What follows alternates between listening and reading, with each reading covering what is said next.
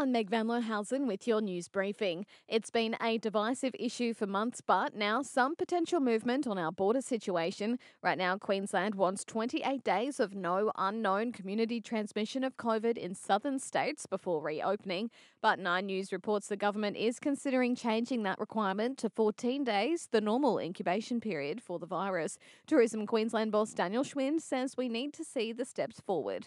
We definitely need something to look forward to, if you like. We need stepping stones to come out of this. Uh, eventually, we have to move back to doing business, living our lives, and we need to see some uh, positive steps towards that. Apple has unveiled a new stash of gadgets, including the Apple Watch Series 6, SE, and iPad Air 4, but no sign of the latest iPhone.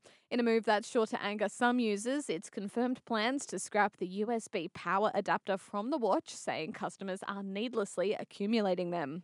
Residents at a Bribie Island retirement village have been busy throughout the pandemic, making face masks for those living rough in Melbourne. Accessing face masks to meet COVID guidelines has been a critical issue for those in Victoria's capital who are at risk of homelessness. And construction company McNab are set to wrap up their work on the Beach Life Alex development by the end of the year.